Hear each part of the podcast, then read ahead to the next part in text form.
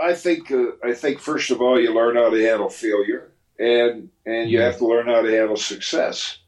Uh, Right. You know, some some some can handle both, some can't handle either one. But I, I think that's where I look back uh, to my parents and thought that I was so well prepared. You know, if I had a couple bad games, I said, well, you know, if this doesn't work out, I'll find something to do. But you know, you have to have that kind of an attitude. And if I had a few good games, like uh, you know, Johnny saying, you know, they keep you humble in that clubhouse. They don't let you get too full of yourself. But you know, you, I'd have a, I'd have a good game, and, and uh, Johnny Sain was my pitching coach, and uh, there'd be a little gaggle of writers around the locker, and then they'd leave, and he'd come over and he'd say, "Boy, you had a good curveball that I didn't," And I said, "Yes, I did." He said. No guarantee you'll have it four days from now. so, oh, so what he would say. Thanks for the encouragement. Yeah, well, so what he was saying is, you better keep working on it. You don't just say, Right, yeah. "Well, now I've got it."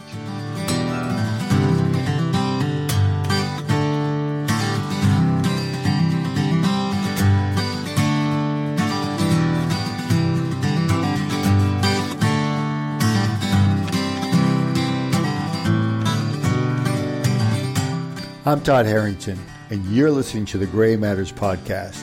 Along with my co host Tony Hoyland, each episode explores a special guest's lifelong passion. There'll be a bit of nostalgia, but mostly it's our guest's personal story of how they discovered their passion and how it evolved over the years. Welcome to the Gray Matters podcast.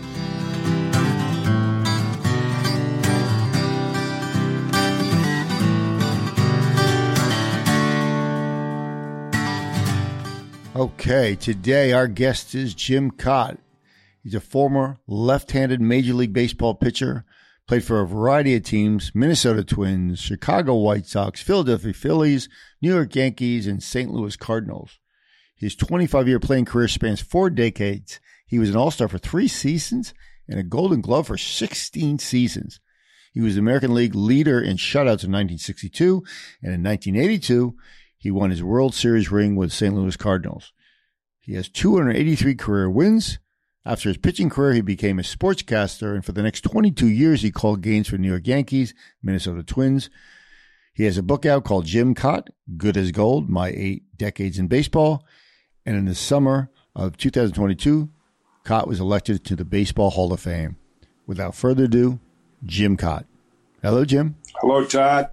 Good to have you on. Okay, before we get started, you're going to hear a, a voice chime in from time to time, probably more than more than any other episode because he's a baseball fanatic. But he suffers like me. He's a Mets fan. Um, they're doing better this year, I hear.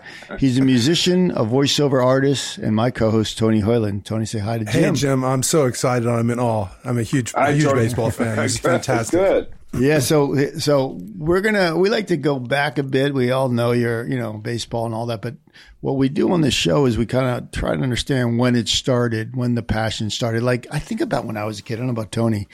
I think every boy either wanted to be a professional baseball player, a football player, or a fireman. That's kind of what it was when I was a little kid.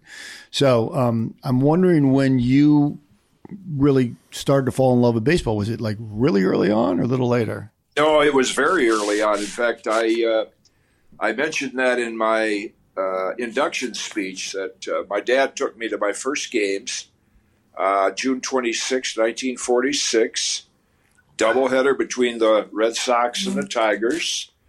Uh, saw Williams hit two, Greenberg hit two.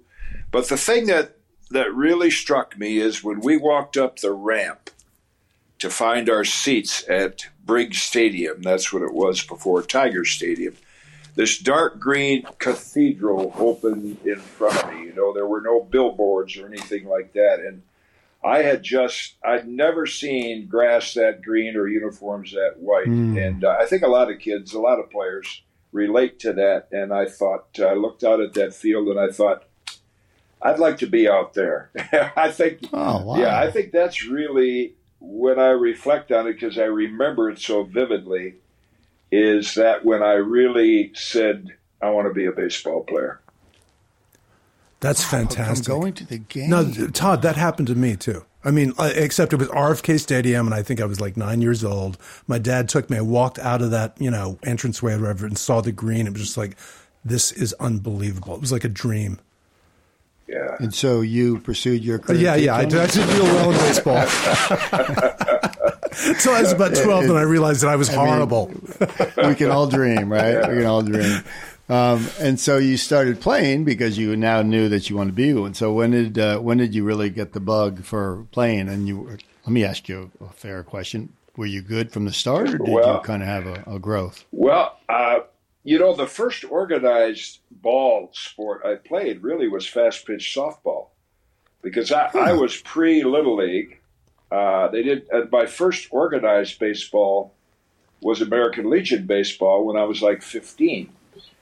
But in my little hometown of Zeeland, Michigan, we would meet down at the uh, corner gas station, and okay, we'd count up. We got eight of us. All right, let's go to the field, play four on four, and you know that's that's basically what I did until when I was about fifteen. But uh, I, I asked my mother after I got my in my career when I got into my career uh, if my dad ever said anything about me, you know, having some potential.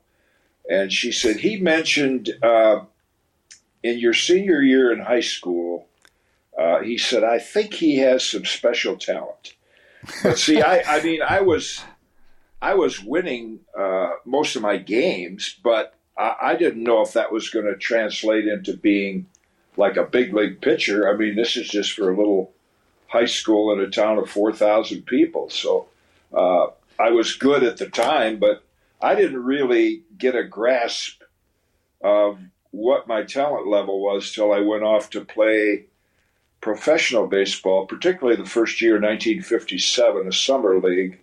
I was in Superior, Nebraska, and I wondered now, how am I going to stack up against the kids from the big city, the New York boys, the California boys, big city? And I didn't do that well my first year, but I told my dad, I said I was not awed by the competition. I felt like I could compete with those guys, and that that really gave me a big boost. Yeah. So wait, but was there?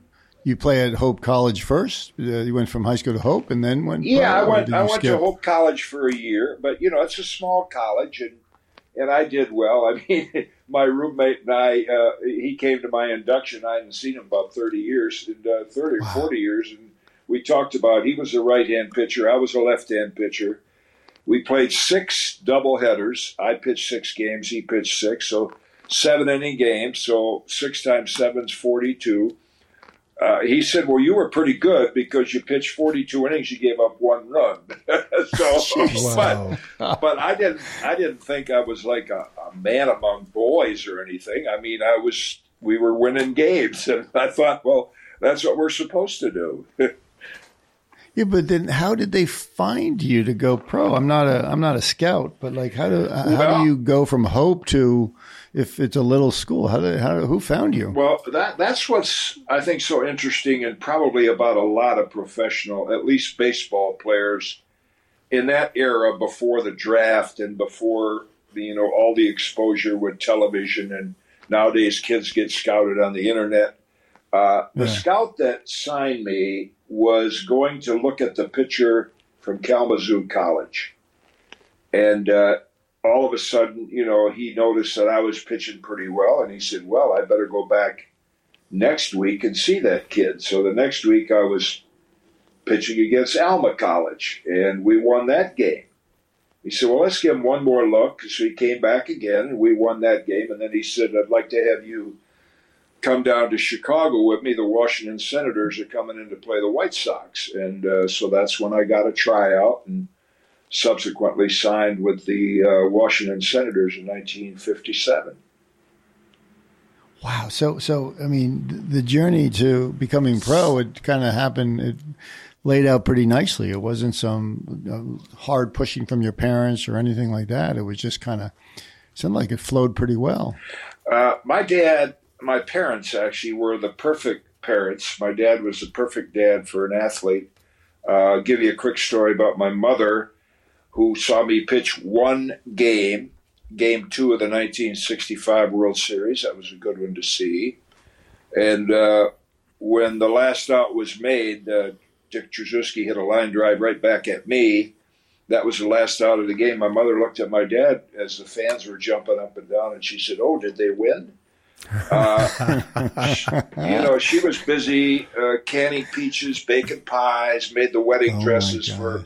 For all the uh, brides in Zeeland, Michigan. So when they would say to my mother, uh, "We heard your son Jim is a pretty good baseball player," and she said, "You know, I've heard that."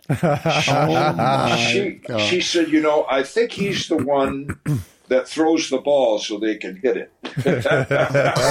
That is That's priceless. beautiful. Your mother of a Yeah. pro baseball player. So, That's but my dad, my dad was an avid fan, and, and here's where his wisdom came forth. I mean, he kept me so humble. For example, I, I was a good high school basketball player, not because of my height. I was only five ten when I graduated, but uh, uh, one night I, I could dribble and pass and play defense, and I got a lot of you know conference awards, things like that. But I wasn't a big scorer. But one night I got way over my skis, scored about twice as many points as normal.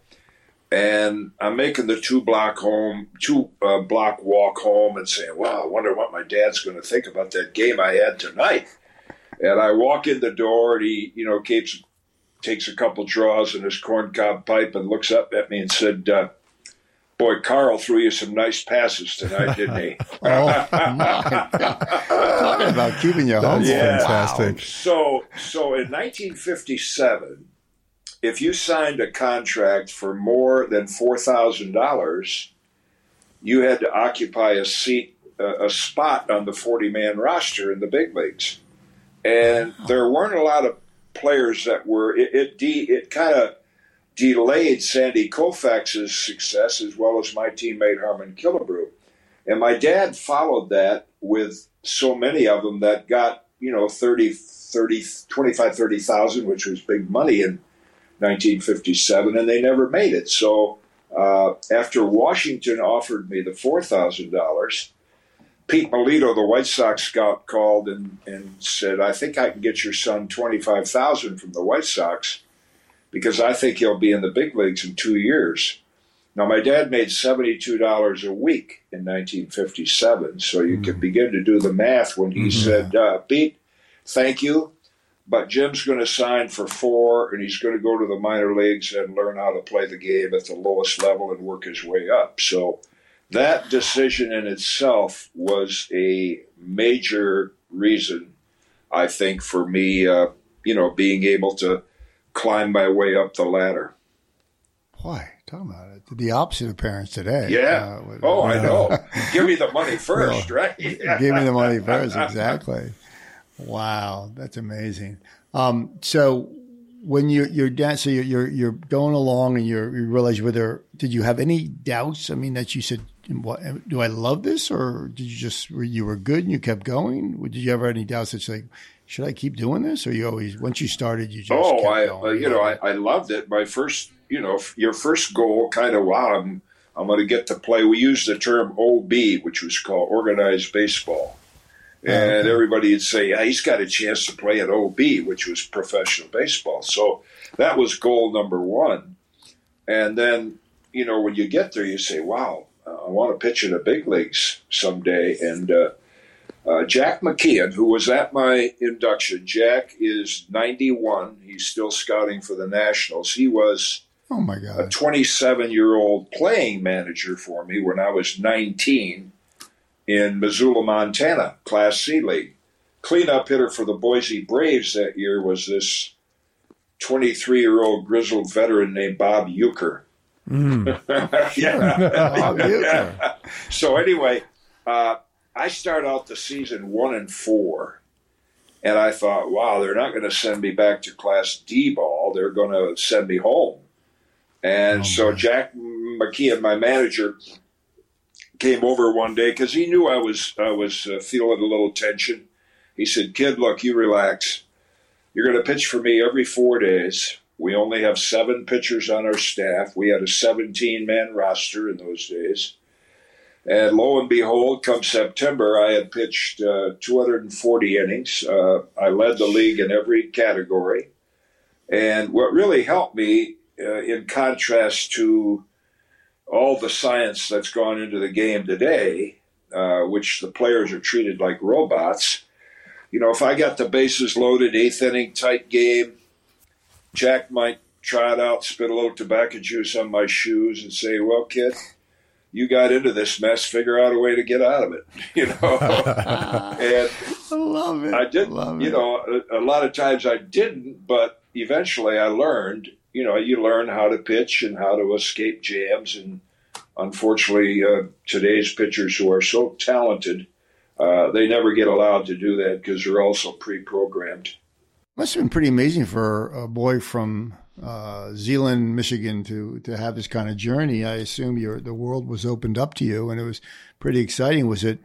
Did your your dad or join you often, or, or, or at all, or you were on your own pretty much when you traveled? Well, I wa- I was on my own. Uh, you learn to grow up in a hurry, you know, because I grew up in a small town. But he he would uh, come to Chicago or Detroit, and in the minor leagues, he came out to visit me, and uh, uh, my parents did in in Nebraska, Superior, Nebraska. But uh, you know, the subsequent years.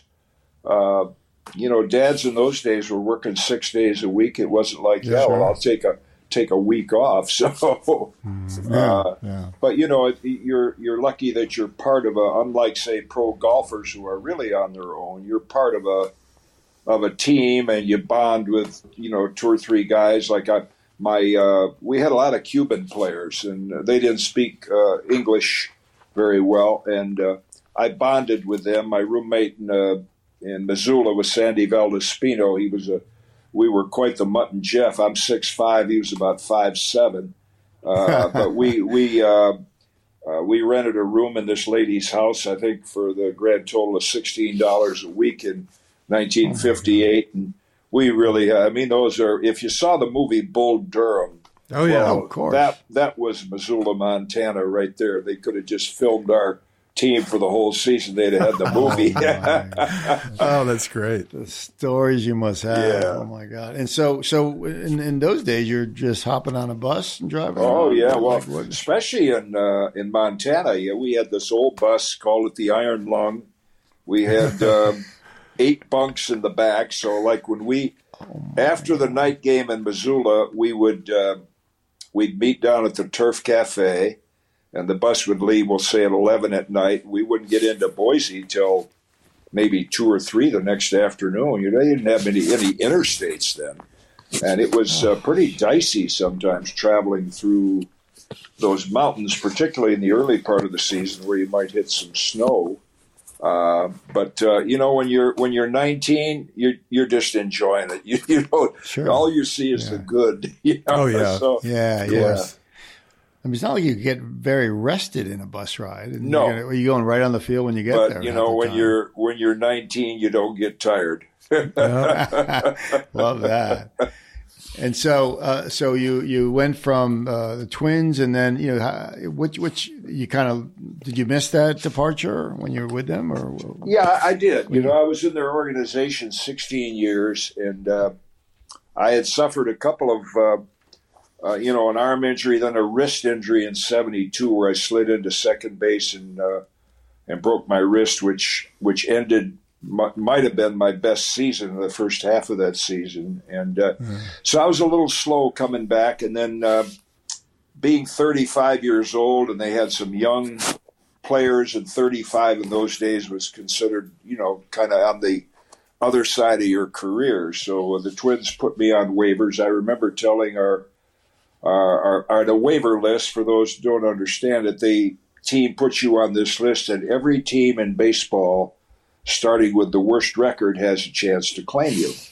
And uh, the Chicago White Sox ended up claiming me for the grand total of twenty thousand dollars, and um, and so, you know, I thought about you know all the years I'd had in Minnesota, and I, I would have loved to have stayed there. And I remember telling Bob Rogers, our bullpen catcher, I said, you know, they think I'm done, but my arm is just beginning to come back.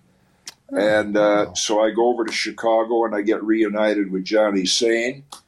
And uh, the next thing you know, I pitch for another uh, uh, 10 years because, you know, uh, mechanically he made a few changes with my motion. And then I, I pitched for uh, maybe the most positive baseball person I'd ever been around. Chuck Tanner was uh, was our manager, and uh, I kind of resurrected my career. That's fantastic. I remember those Tony? Twins teams. That was Harmon Killebrew and I think Tony Oliva and Rod Carew, right? Oh yeah.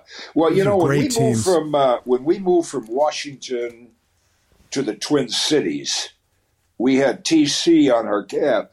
Excuse me, TC on our cap, mm-hmm. and that was new to fans around the league. I mean, they thought Minnesota was somewhere out in the hinterlands. They they had no idea right. where Minnesota was. And so they'd always say, well, what's that TC stand for? And I would say 20 Cubans. See, we, we, we had Pascual, Ramos, Valdivielso, uh, Versalles won the MVP, Tony Oliva, who went to the Hall of Fame. Yeah. With me, Papa Joe Cambria scouted Cuba for Washington, and there weren't any rules and regulations. And so some of these players because they so wanted to get over and play in the big leagues, they were probably paying them three, four thousand dollars a year. Mm-hmm. And so we we had all this Cuban talent in the early '60s that all of a sudden came together, and we end up winning the pennant in 1965. And uh, a lot of the reason was the the uh, Cuban players that mm-hmm. uh, that were part of our organization. But you got, I mean, you said your your mom saw you at 65. She must have really finally caught on that you're really good. And she went, she didn't go to any other games? Or no, I mean, I think mothers, you know, parents in those days, uh, they weren't soccer moms. They didn't go hanging on the chain link fence hollering, come on, Johnny, let's, you know, my mom, I'd walk in, well, how'd you do tonight? Well, you know, we won, we had good teams, but every now and then, well, we didn't do too well. You did the best you could. Oh, yeah, well, that's great. You know, so that's what I mean. I, I had it. I had perfect parents in that uh, they were not, you know, driving me to practice and watching every move I made. I think my dad, in the background, sensed that I did have some talent, and you know, he never saw me how to throw, or showed me how to throw a pitch. He just came to my games and let me develop. Mm-hmm. Well, listen, who taught you? Just your coach in high school? So no, I, I think uh, I never really had a pitching coach till my first spring training in the big league. So, uh, and I think oh that's God. what was so helpful is that you had to figure it out on your own. See, today kids, uh, they don't have the curiosity. True. In terms of what do I have to do to get better? Like, uh, I was pitching against Whitey Ford in the early '60s. I was uh, thrilled that my first big league win was in Yankee Stadium in 1960, and Whitey was the opposing pitcher. So, and, and, later on in life, we, we got to know each other, and it was a real thrill for me. We I had my picture taken with him 50 years after uh, that first game we wow. we pitched against one another in 1960. But in the early 60s, uh, we're playing the Yankees, and Whitey's the opposing pitcher, and we're in the bullpen and I can we're about maybe 20 feet apart by a chain link fence is separating us. And I can hear and see the spin on his fastball, the way it's moving. And I thought to myself, man, I wonder how he's throwing that pitch. So there was a little break, and he it was a day game, and he took his cap off, wiping his brow, and I hustled over to the fence, and I said, Whitey, now he could have told me to go take a hike. I'm pitching against him that day. Mm-hmm. Uh, but I was curious. I said, Whitey, uh, you mind showing me how you hold your fastball? Well, there was a couple conventional grips, and you'll hear it on TV today. He throws a two seamer, a four seamer, mm-hmm. which was across the seams or with the seams. And he showed me this kind of a diagonal grip that he had uh, because we weren't interested in speed, we were interested in movement. And he got a lot of sinking action on that. So I go back and I grip it the way he showed me, and I tell my catcher, "Here comes." It was a fastball, but we—that's what we called it. It was a moving fastball, and man, that thing started sinking down toward the outside corner. Well, that was 1962, and when I played my last game in 1983, I was still gripping my fastball the way Whitey Ford showed me. Oh my God! Thank you. Wow. And then I would I would sit on the porch in the Otesaga, you know, talking talking pitching and listening to Warren Spahn and Robin Roberts tell those tales, and I would say, I remember uh, Spotty. I, he wanted me to call him Spotty. I said, I remember I got a pitching lesson from you in the early 60s. We played an exhibition game against the Braves. And uh, through a coach, I got to meet him, and he says, go down to the bullpen, taught me how to, you know, train my arm in spring training, things like that, that we learned on our own that today uh, every organization has probably a pitching coach and an assistant pitching coach on every level.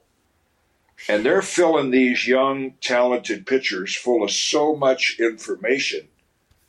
It's going to make their head explode. Mm-hmm. You know, they they ought to just take the ball and say, "Here, kid, you were pretty good in high school, weren't you? Yeah, go out and pitch like you did then." You know, mm-hmm. it's the same game. It's just you're better, and the guys you're playing against are better. So you're going to find out who's the better of the two. wow. And you know, yeah. everybody has the same scientific information, mm-hmm. and yet they're all, you know, they're all forcing these players to, uh, you know, to pay attention to, as we call them, the propeller heads up in the press box, the oh, science yeah. scientists that never played, telling the guys that really know how to play how to play. If you follow that.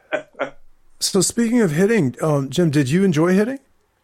Oh, I did. You know, I, I think as a as a kid, uh, playing all that sandlot ball and uh, you know, you swung the bat and you played in the field and you pitched and you did everything. Is that I think we really uh, trained ourselves to be baseball players that just happened to be pitchers. Mm-hmm. You know, you learned. Uh, uh I mean, it's kind of embarrassing now to see they have to have the DH because the pitcher is clueless when he steps in the batter's box. Yeah. They don't know how to run the bases. They don't know how to yeah. slide. You know, so yeah. you know, we we practiced all those things, you know, uh, because you wanted to. I hated it when the DH first came about in 1973 because I said, well, if I'm a better hitter than that guy I'm pitching against, that gives me a big advantage. Speaking of Whitey Herzog, so that had to have been one of the highlights, obviously, the, the Cardinals World Series team. Oh, no question. I mean, I, I didn't know these things until my career was over, but uh, we went to the World Series in 65, where uh, I got to hook up against the great Sandy Koufax oh three times. Wow. and then, you know, we, we lost in seven games, but we thought, well, we've got a good team. We're going to be back and we never did get back. So now I find out that by going to the World Series in 1982, that was the longest period of time anyone has had to wait mm. between World Series appearances 17 years. I found it out by I was watching the Indians and the Orioles in 1997 when Cal Ripken was with the Orioles. Mm-hmm. And I hear my friend Tim McCarver say, well, if the Orioles get back to the World Series. Uh, Cal Ripken will get back to the series. It'll be 14 years since he first went in 1983. And then they said, Who holds the record for the longest period of time? So I'm sitting at home scratching my head, adding up the years. And I said, Well, I think I'm the answer to that question. oh, my God. And That's then, great. And then when I when we win the World Series in 82, uh, Steve Hirdt and the, the Hirdt brothers, who are the Elias Sports Bureau that have all the statistics on everything, uh, they said, Do you know that you are the only professional athlete in any professional sport that had to play 24 full seasons before you got a championship ring? Ray Bourque went 22 seasons before he was on a Stanley Cup winner. So wow. a combination of those things are what made me so grateful that I was a part of the 82 Cardinal team. Mm-hmm. What did baseball, what did you learn the most about yourself and about baseball? How did that, I mean, it changed your life. Obviously, you became a professional, but is there something that you found as a, as a man, as a human that kind of, uh, that, that was evolved differently by being a pro- professional baseball player? I mean, what did you get from the journey beyond being a pro? Something well, uh, obviously physically, but spiritually, emotionally. Yeah, I, I think uh, I think first of all, you learn how to handle failure, and and you yeah. have to learn how to handle success. Uh, right. You know, some some some can handle both, some can't handle either one. But I, I think that's where I look back uh, to my parents and thought that I was so well prepared. You know, if I had a couple bad games, I said, well, you know, if this doesn't work out, I'll find something to do. But you know, you have to have that kind of an attitude. And if I had a few good games, like uh, you know, like Johnny said, you know, they keep you humble in that clubhouse. They don't let you get too full of yourself. But you know, you, I'd have a, I'd have a good game, and, and uh, Johnny Sain was my pitching coach, and uh, there'd be a little gaggle of writers around the locker, and then they'd leave, and he'd come over and he'd say, "Boy, you had a good curveball that I didn't," And I said, "Yes, I did." He said, "No guarantee you'll have it four days from now." so, so what he would say. Thanks for the encouragement. Yeah, well, so yeah. what he was saying is, you better keep working on it. You don't just say, right, yeah. "Well, now I've got it." And so you, you just kind of learn that every you know every spring I went to uh, I went to like a rookie and I had to make the team. But, uh, you know, I, I, think just those uh, uh, learning how to, you go through some, you know, seasons like my first full season, I was 9 and 17. I mean, we were a seventh place team, but I'm really getting knocked all over the lot. But I'm, I'm fortunate that, you know, the Twins were a seventh place team and I was one of their prize prospects and they could tolerate me kind of learning how to find myself. And um, mm. so, you know, that was kind of a fun experience to go through because all of a sudden I'd have a game, and like I remember in, in about midway through that year, uh, I had my, I think it was my first complete game, and I gave up back to back home runs in like the sixth inning. And then my next couple pitches to that hitter after that were strikes. And I got in after the inning, Eddie Lopat said, Kid, you're arriving now. He said, You didn't let them scare you out of the strike zone. So little building blocks like that to finally, but even when you, even when you reach and say get on an all star team, I think what what professional sports uh, taught me is that there are so many people, particularly for a pitcher, that are involved in your success. Yeah. So I mean, I always had the attitude that if I lost the game, it was my fault. But if we won the game, I had a lot of guys helping me win that game, and I think mm. I think you have to have. You know, I run into so many players in my career that well, it was a coach's fault, and and this guy bobbled the ball, he should have had it, and I just had good training from coaches like Eddie Lopat that uh, that trained me like, hey, it's it's nobody else's fault. It's on you. You have to learn to be responsible for the game. And uh, you know, if you if you lose a, a piece, don't be content with losing a close game. Uh, right. You know, you you'll have your good stuff out of forty starts. You might have your good stuff a half a dozen times, and no matter what you do, you're winning. And then you got those other games where no matter what you do, you're losing. But it's those yeah. close games in between, those 20 starts, where one pitch here, one pitch there, and you know I think it kind of uh, trained me to concentrate and, and, focus on every pitch, every inning, and uh, yeah. I think that's what the uh, the analytics people today lose sight of. Is uh, uh, Aaron Judge is going through it right now. He's feeling the tension, mm-hmm. and and the people outside the lines don't understand the heartbeat of a professional athlete, what's going through your mind and your body, you know, day after day, uh, to try to to try to find that zone where you can perform your best all the time, and that's that's the challenge every every day, every year. And I, I felt very fortunate I was able to, you know, to do it for a long time. Well, people, you're obviously your humility and stuff. and that's obviously seems to be lacking a lot in some of the players today. And the you know they blame someone else as you say. So it's kind of kept you going and kept your head on straight. And people admired that you know watched the way you handled situations the good and the bad. Yeah i, I think that's uh, that's exactly right. I mean i, I don't think today um, i think athletes are accustomed to it it starts in, in college where they seem to celebrate a lot i mean oh, teams teams can be 20 games out of first place and somebody wins the game and they're throwing Gatorade all over them like they just won the World Series. You know, we just we just never, you know, if you if you won today's game, okay, nice job.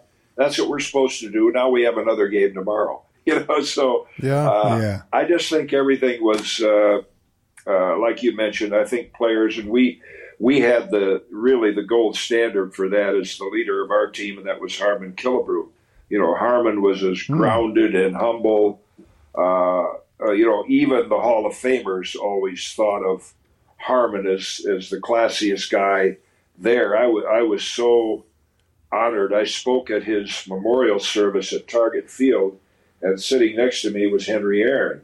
Oh wow. And and I thought, man, I'm sitting next to the Hammer. He was one of my favorite position players when I was a kid. Of course, I got to face him a little at the end of his career when he was with the Brewers, but he had such respect for Harmon uh, that he made sure he he came to his uh, memorial service. So I think when you have a guy like that, that's the leader of your team. Uh, you know, then you learn how to behave the way he behaves.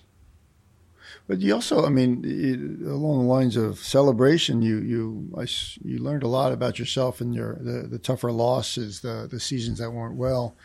Um, do you did? Was there a season or a time that you really had to, had to kind of pick yourself up more than ever, more than normal? Was there a tough stretch or? Oh, I, I think I think there was. Uh, I mean, you, you go for you streaks. You when you're winning a few. I think in 1966 I won nine straight games. I think maybe eight of them were complete games. And uh, and when I went to the ballpark during that time, uh, it was like, well, I know we're going to win tonight. I just wonder what the score will be. I mean, that's the kind of confidence you had. And then you hit a streak where you lose a couple, and then you're in the fifth inning and you got a big lead. You have to pitch five innings to get a win, and in, in my day, you got paid on wins, so you couldn't just pitch four innings and say, "Well, I got my twelve million coming in anyway." So, uh, so, so now you're in the fifth inning, and all of a sudden you walk a guy, and then you throw another ball, and, and you're out there, and the demons are sneaking in, and you think, "What if I never throw a strike?" You know, what am Oh, I going to do? You know, so that, those kind of stuff, those kind of things, kind of sneak into your, you know, the demons come in. So you go through streaks like that. I would say uh, the all-time bottom, which turned out to be eventually an all-time high, was uh, when I was with the White Sox in 1974, and uh, my record was four and six, and I think I had lost five straight starts. Uh, Harry Kalas, Harry Caray rather, is the announcer, and he's uh, I don't know what they're running this guy out there for. when your slow curve and your fastball are the same speed, it's time to call it a career. I mean, Oh, we've yeah. got these young guys, Carl Moran and Skip Pitlock down in the bullpen, and they keep running him out there every four days. Well, we got off a road trip and uh, getting my luggage at O'Hare, and Chuck Tanner, uh, my manager, said, uh, Come in a little early tomorrow. I want to talk to you. Well, the handwriting was there. I said, Okay, I've had a pretty decent career for 15 years, and he could kind of see I'm not I'm not doing it anymore. So I go in early, expecting that. And uh, Chuck, as soon as I walked in his office, he slaps me on the shoulder. He said, "Look me in the eye." He said, "You've been winning 15 games a year in this league for 15 years, and I think you can still do it." He said, "You're going to start a week from Monday in Cleveland. You go down to the bullpen every day with Johnny Sain, see what you can figure out." So we came up with this, and they even put it on my plaque in uh, Cooperstown. I came up with this rather quick pitch delivery that Johnny helped me create. And from four and six, I ended up the year at 21 and 13.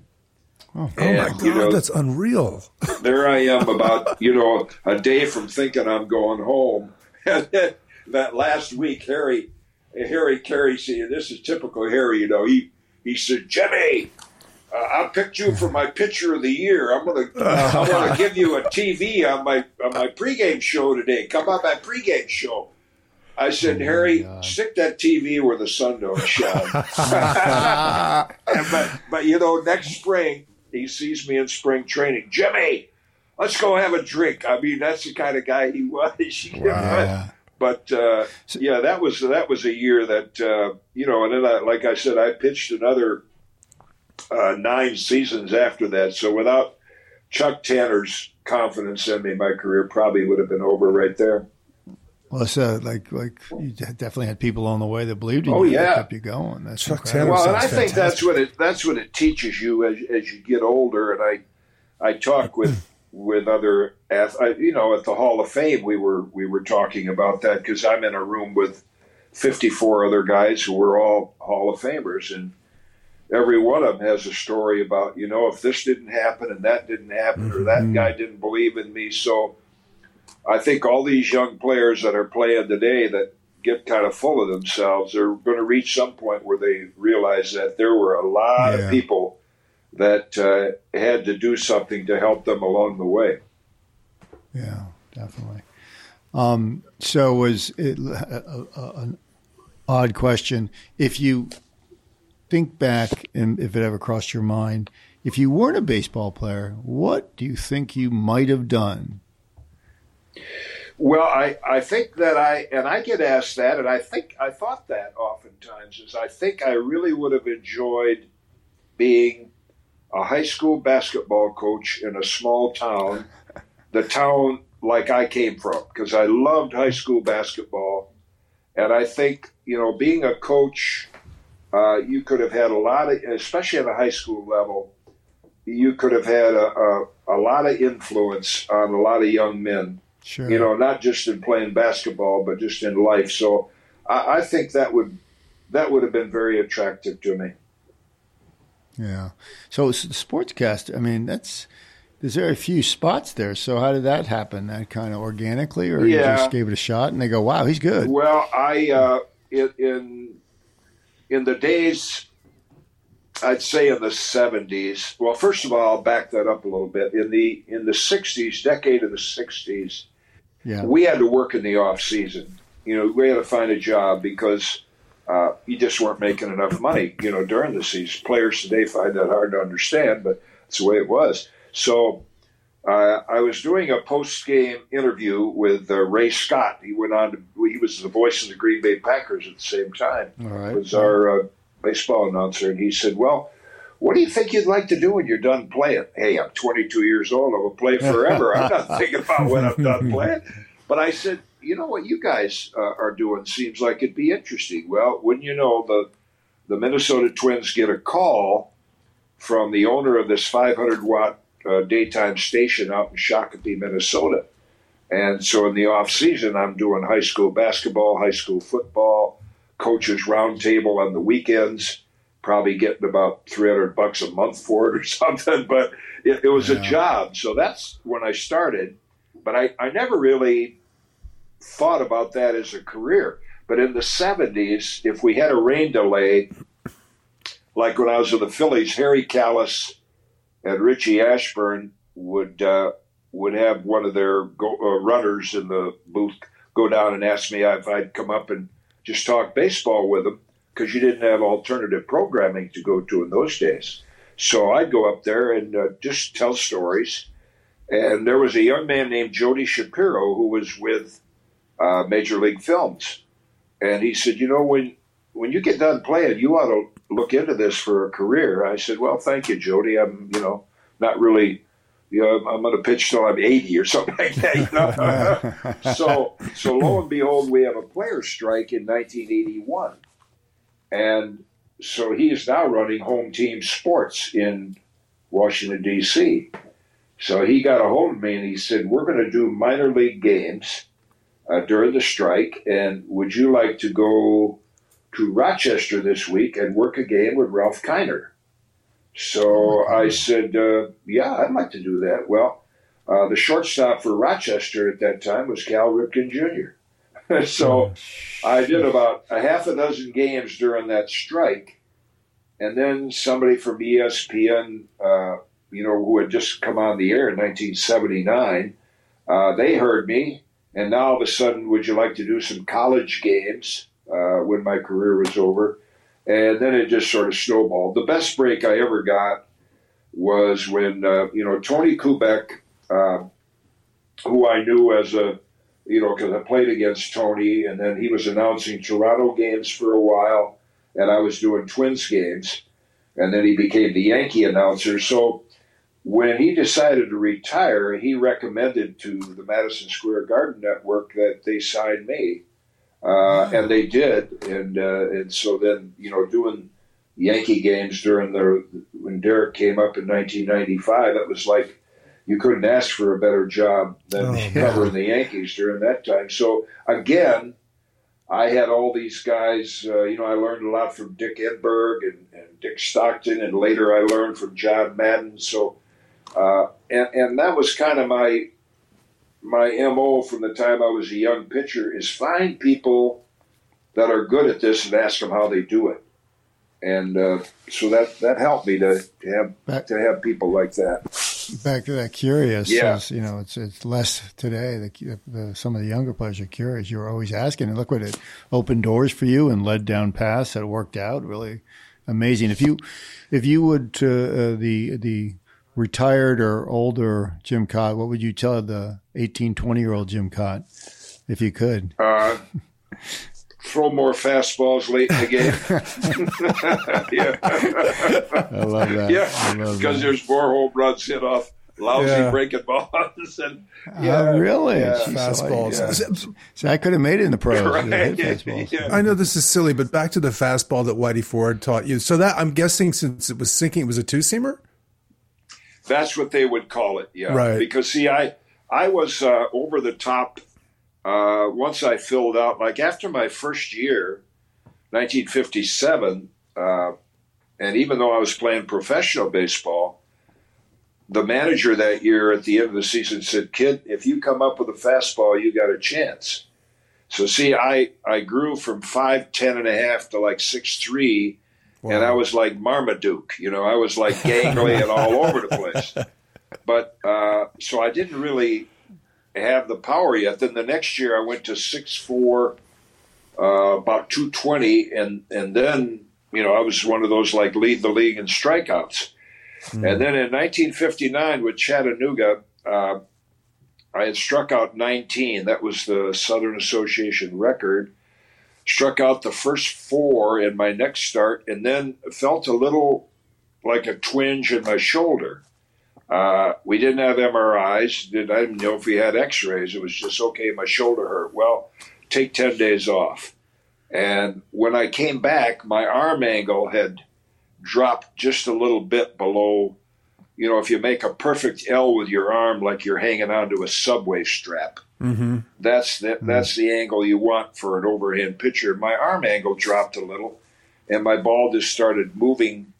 You know, it wasn't a power fastball, but it started moving, and then what compounded it in the instructional league, making a tag on a guy, uh, he kneed me in the back of the wrist, not intentionally, and I broke a bone in, in my uh, wrist up my middle finger. When I came back from that, my finger pressure was different, so the ball was moving and I went from a strikeout pitcher to a ground ball pitcher, which I really liked because I thought, man, perfect game for me is 27 pitches, 27 outs. Mm-hmm. You know, Yeah, strike yeah. strikeouts may may look good, but you can pitch a lot more innings if you just get hitters out. Don't worry Yeah. about strikeouts. But so you know that was really one of the mottos of uh, of professional pitchers was you really learn how to pitch after you suffer an arm injury. Mm. Uh, today, that doesn't happen because if they suffer an arm injury, they probably have a multi-year contract and they have a surgery or something to repair it.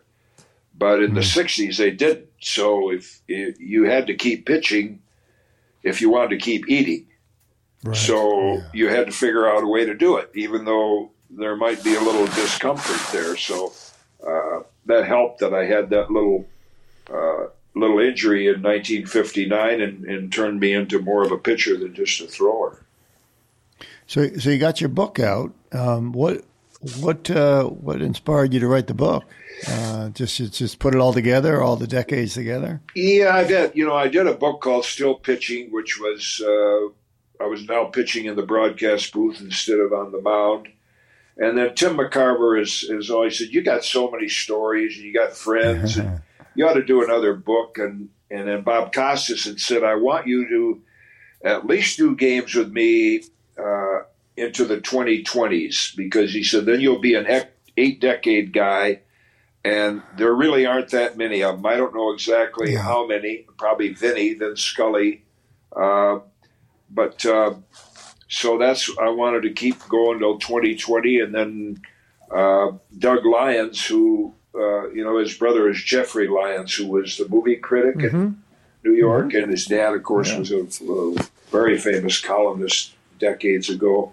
And they're all big baseball fans. And Doug had said, if you ever write another book, I'd like to be your co-writer. And so I said, well, let's do this. We thought about what to call it, and uh, I said, well, let's. We decided let's just cut it up into decades and do a few stories from each decade, and then. Uh, you know, I, I put in my likes and dislikes, which unfortunately in today's game, my dislikes probably outweigh my likes. Uh, and so that's how we came up with the book. Yeah, I've had a, a few signings, and uh, it's it's gone well. So yeah, I, I enjoyed the process. I mean, you don't do that to make a, a ton of money, but it, it's kind of nice to put your stories good. down Yeah, on paper. yeah. Uh, I enjoyed it.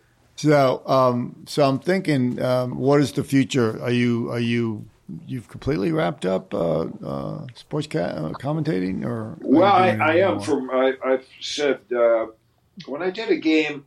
My last game was August 18, but I'd done a game a few weeks before that, and it kind of hit me that you know I'm a stranger when I walk in the clubhouse today, uh, and and it doesn't hurt my ego, but most of them don't know me. They don't know I played. I can't sit down and talk baseball like I could say with David Cone, or if I could Right. go into the Mets clubhouse and say when Keith was still a player because he was a teammate of mine, Keith Hernandez.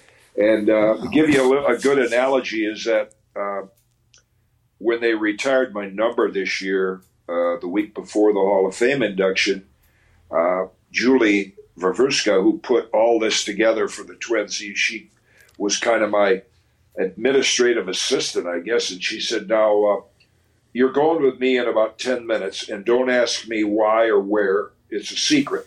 Okay. So she leads me into the clubhouse, and Rocco Baldelli is in the middle. He's the Twins manager, and uh, all the living retired number players are there: Joe Mauer, Rod Carew, Kent Hrbek, Tony Oliva, Blyleven, etc. Yeah, and uh, Tom Kelly. And Rocco reads off all my accomplishments with the Twins, and then Joe Mauer pulls the cloth, and they have all the retired numbers on the wall in the clubhouse. And all the players are sitting around, and they give me a nice, polite round of applause. And I said to uh, one of uh, either Rod or Kent Hrbek or somebody, I said later, I said, you know, I looked around the room, and I could see these guys looking at each other saying, you know, I've seen him around here a lot, but I didn't know he played. Right. Oh, but wow. so that you know, I and I'm not really into the analytics stuff. So I called my agent Sandy Montag, and uh, I said I'd like you to ask uh, MLB if they will just uh, forgive the. La- I was only going to do five games because it was a busy summer, and then I also did a few games for the Twins. And I called uh, Dave St. Peter there, and I said I'd really just like to walk away from it. I'm not going to retire, but I, I'm. We need a we need a younger, more recently retired player who's into the science, and I'm not. I said the only statistic Yeah. I'm interested in is if we get 27 outs and we're at least one run ahead of the other team when the game is over, our winning percentage is 100 percent. and that's the only stat I'm interested in. So.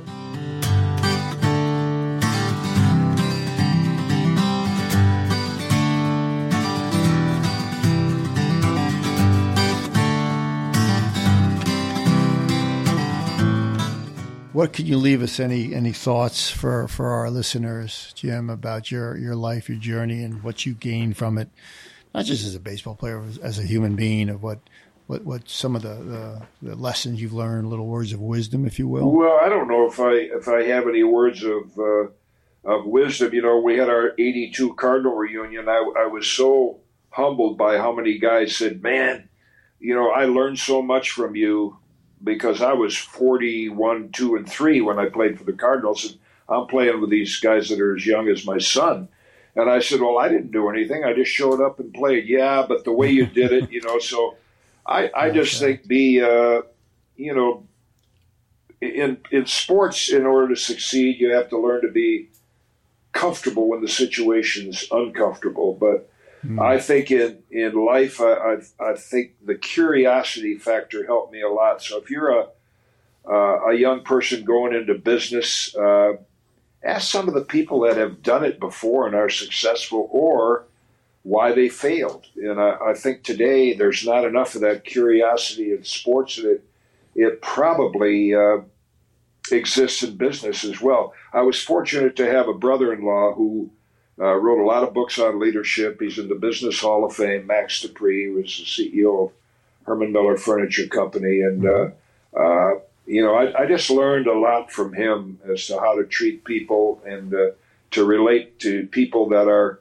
supposedly a higher status than you are, and also uh, the ones, you know, Max would walk through the plant. Hey, Joe, how's things going here? You got everything you can do to do your job. So uh, I think treat people the way that you want to be treated, and ask ask questions of of those who are successful. I mean, don't think that you know it all because you don't, and there's always somebody that knows more.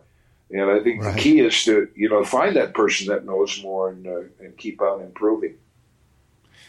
Well, hopefully more Jim Kaats are coming up in the big leagues. I love that attitude. You know, uh, maybe there's a the game is changing and we'll turn around again. well, there's a lot of there's become. a lot of good players there and a lot of good people too. A lot of good young men. Uh, and I just was. I, I, know you guys are Mets fans. I know uh, Frankie Lindor. I know if if you asked him, he'd just say, "Hey, give us the ball and just let us play, and don't give us all yeah. this scientific information because they are so." Much more talented than we were, uh, you know, when we were in our 20s. And I just hate to see them, you know, hothouse. Like they can only go six innings, they can only throw 100 pitches. Uh, if they train them properly, like I learned from Warren Spahn, we would be able to see Max Scherzer and Jacob DeGrom pitch nine innings, which I know you guys would be thrilled about. Oh, yes. Absolutely. yeah, yeah, yeah. Wow. Wow, this has been Tony. No, it's thoughts, such or? a thrill. This has been great. I'm a huge fan. It's been really fun. Well, I've enjoyed yes. it too. I'm happy I was able Thank to do you, it. Jim. Sure. Okay. Thank you, Jim. Thanks for your time. Really appreciate it. Take care. Take care.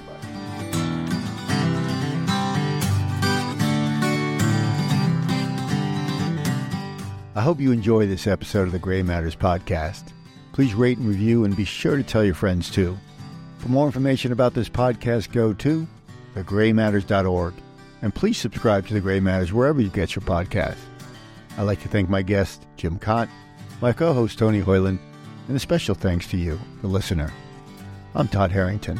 Until next time.